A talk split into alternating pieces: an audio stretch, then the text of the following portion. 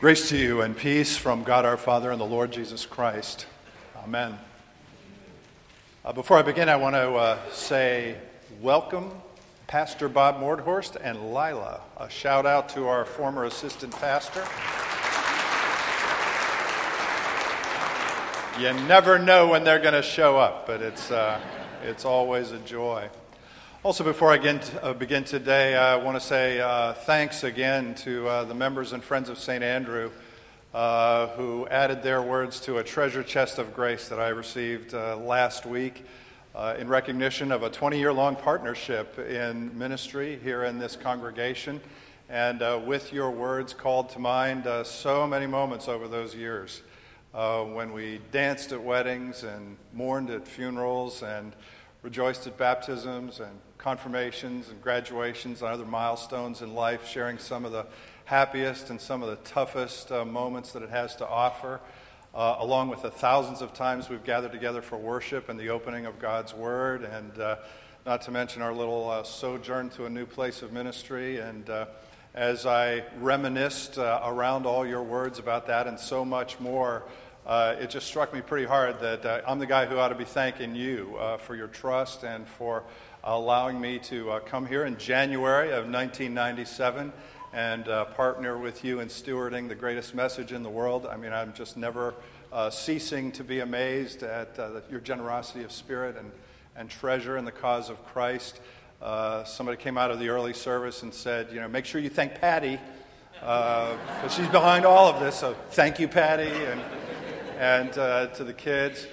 I guess it was about a week or so before Christmas. A colleague of mine stopped by and we visited a while and talked about uh, life and ministry around here. And as uh, he was leaving, John turned to me and he said, You know, Mark, it never gets old for you around here. And uh, while you never know uh, what the future brings for any of us, those words really rang true for me.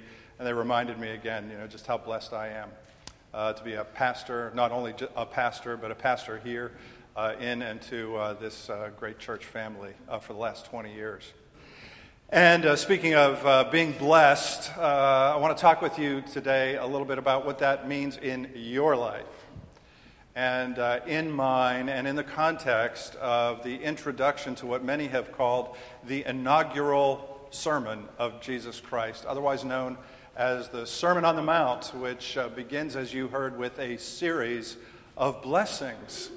And they are known as the Beatitudes, which is a word that you almost never hear apart from this passage. But what you do hear is from people who talk about being blessed all the time, like I just did, or uh, like a person that you might be talking to, and you ask them, you know, how you doing? And they will say, I'm blessed. Or you come to an end of a visit or a conversation, and uh, they will conclude their time with you by saying, have a blessed day. And those of you who are on social media might know that every day there are millions of tweets and other postings that end with hashtag blessed. On the other hand, uh, believe it or not, there are those who actually think that the word blessed is just a little overused, if not misused, in our culture today, and uh, that there are people who talk about being blessed when what they really are is kind of lucky. Uh, kind of like the comedian uh, in Pittsburgh who recently tweeted, and I quote, caught a piece of bacon that slipped out of my sandwich before it hit the floor. Hashtag blessed. hey, why not? Or others who look at their friends talk about being blessed when they're, what they're really doing is bragging about something, some accomplishment in their life, and trying to act humble in the process, as in, I have been blessed to be the top earner in my company this month. Which, hey, for all I know, may be a sign of humility. I mean, you know, just kind of depends. Or maybe it is a, a clever way uh, of uh, self promotion disguised in humility. Depends on the person. But then there's the problem that Jesus' listeners had on that hillside during that Sermon on the Mount. And that people have had really all through Scripture. And that I guarantee you, people have to this very day. And that's the idea that if your life is going really good, it has to mean that you are blessed. And if your life is not going very good, it apparently means that you aren't. And so you might recall, for example, that uh, the habit or the practice of saying, bless you, or God bless you to somebody whenever they sneeze, dates back to the plague of 590 when Pope Gregory I ordered that a blessing immediately be given to a person who sneezed because it was thought that that was the first sign of the plague. The implication being that if you were well, you were already blessed. And if you were sick, you obviously weren't. Or how does the couple who suffers the miscarriage hear the words of their friends? announcing that they have been blessed with a new baby, leaving them to wonder where that exactly leaves them. Unblessed? Cursed? And so, is it really right? Is it really even correct or proper to end a conversation by telling your friends to go out and to have a blessed day as if that's something that you can even control? I have to be honest with you and uh, share with you that after thinking about that, I believe that the answer is actually yes. And the reason that I say that is that in this inaugural sermon of Jesus, what he does for that crowd is that he turns their thinking inside out and he gives them a whole new way of understanding what it means to have a blessed day. Because if you read on in that Sermon on the Mount and in other places of Scripture, you will see that there are people for whom life is going great, and yet they're not blessed. Because there's some things that God does not bless, that He will never bless. There are some behaviors that God will not bless. And then there are other people whose lives are richly blessed. You just can't see it on the outside. And that's because instead of connecting blessings or blessedness only with uh, things that uh, produce positive outcomes or an easy life, instead of treating it like some sort of a reward program for good behavior, Jesus turns the thinking of that crowd inside out. And he talks about being blessed in some very unlikely ways in circumstances that are far from positive. Because to be blessed is to be favored by God. It is to have the approval of God, the presence of God, the love of God whenever and wherever you put your trust in Him, no matter how life happens to be going. And so, you know, you look at the first beatitude at the beginning of that sermon preached on the hillsides of Galilee, where Jesus says, Blessed are the poor in spirit, for theirs is the, the kingdom of God. And it sounds so beautiful. But what in the world does that mean? I mean, I thought I was supposed to be rich in spirit, you know, as a follower of Jesus. Now, Jesus is saying, Blessed are the poor in spirit, in contrast to the spiritually proud. Blessed are the ones who come before God like the poor, holding nothing in their hands, like a beggar, trusting in Him for absolutely everything. Because theirs is the kingdom, not of this world, but the kingdom of God. Can you imagine being on that hillside, living under the laws of religion all your life, never being sure if you were good enough? for God or whether you had God's approval. And here's the rabbi who sits down and he says, You come to God just like you are, and you will be blessed. Blessed are those who mourn, not because mourning and loss is a blessing in and of itself, but because when we express our mourning, we are comforted by God and those who represent God in this world. Blessed are those who are hungry and they are thirsty, not for the things of this world, but they're thirsty for righteousness, which is to say, a right relationship with God, because they will be filled with the things that this world can never give, and it can never take away either. Blessed are the merciful. Blessed are the peacemakers. Blessed are the pure in heart. I always had so much trouble with that one.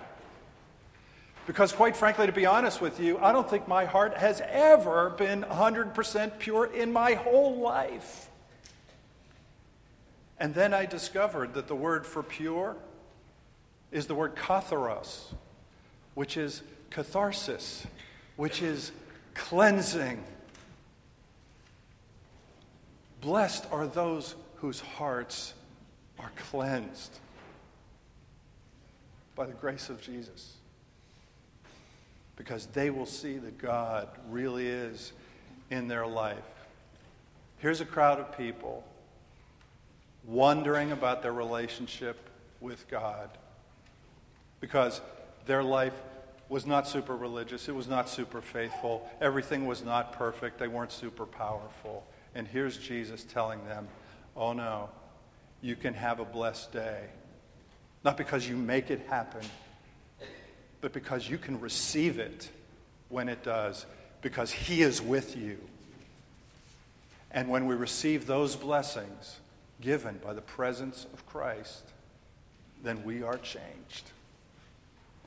Well, I'm listening to an audiobook right now entitled, of all things, Son of Hamas uh, by a man whose uh, name is uh, Mossab Hassan Youssef.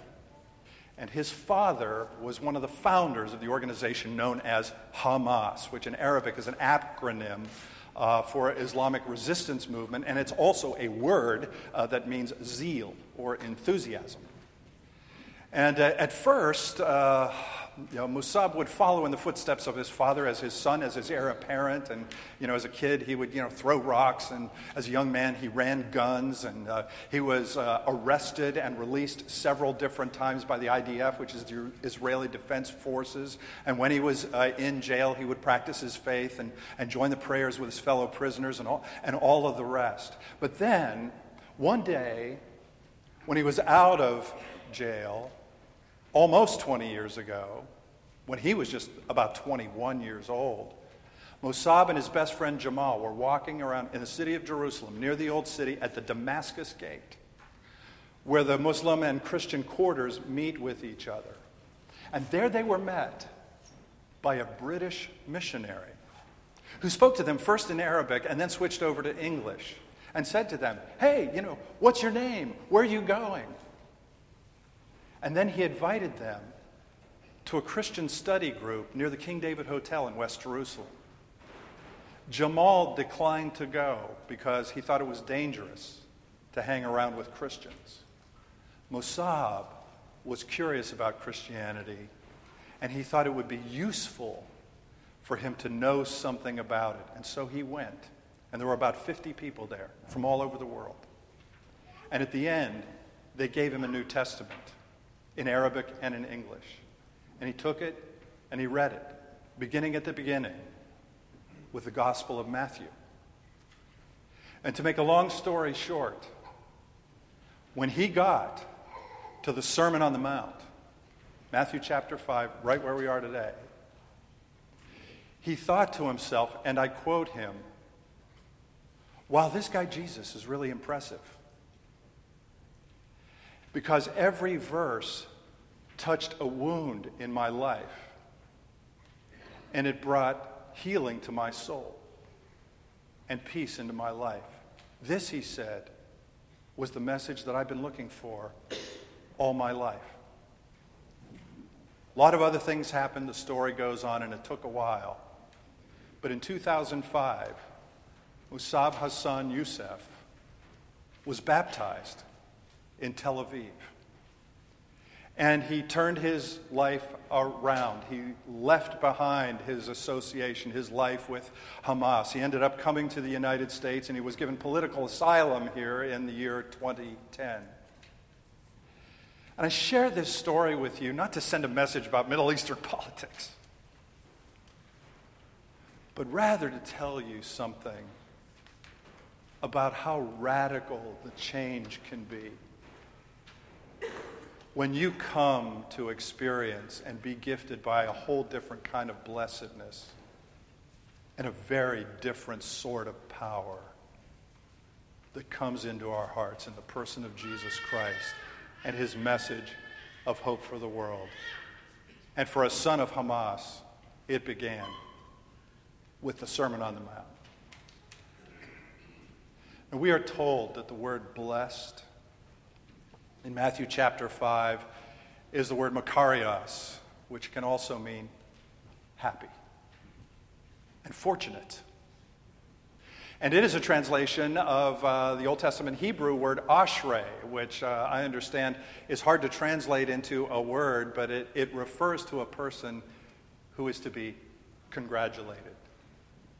So that what Jesus is saying to that crowd, what Jesus is saying to this crowd, is congratulations to those of you who come to God holding nothing, letting go of your pride and self importance, trusting Him for everything. Because the kingdom of heaven belongs to you.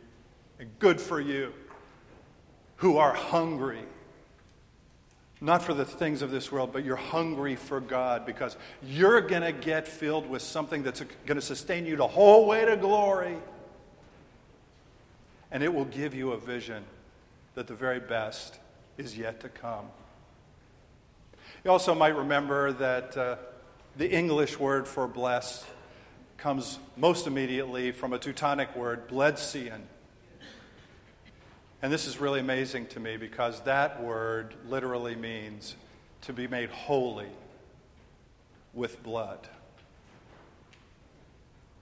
And that's when the word bless takes me straight back to the cross, where the Lamb of God shed his blood, gave his life to make you holy, to call you his children, to bring you his favor so that you and I can say today, I'm blessed. No matter how life happens to be going. And hey, if it's going good, count your blessings and give thanks. And if it's not going good, give thanks for the blessings that you can always count on. Because His presence, His promise, His salvation and forgiveness, His hope, and the peace that passes all understanding are yours and mine in Him. And for that we rejoice and we give thanks to God today.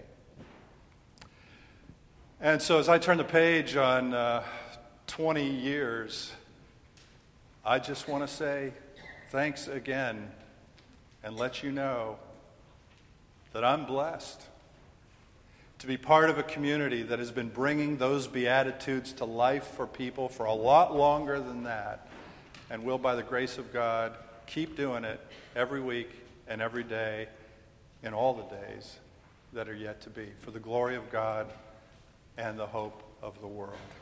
And that's my take on Jesus' introduction to the Sermon on the Mount, except, of course, to say, have a blessed day. In the name of the Father, and of the Son, and of the Holy Spirit. Amen.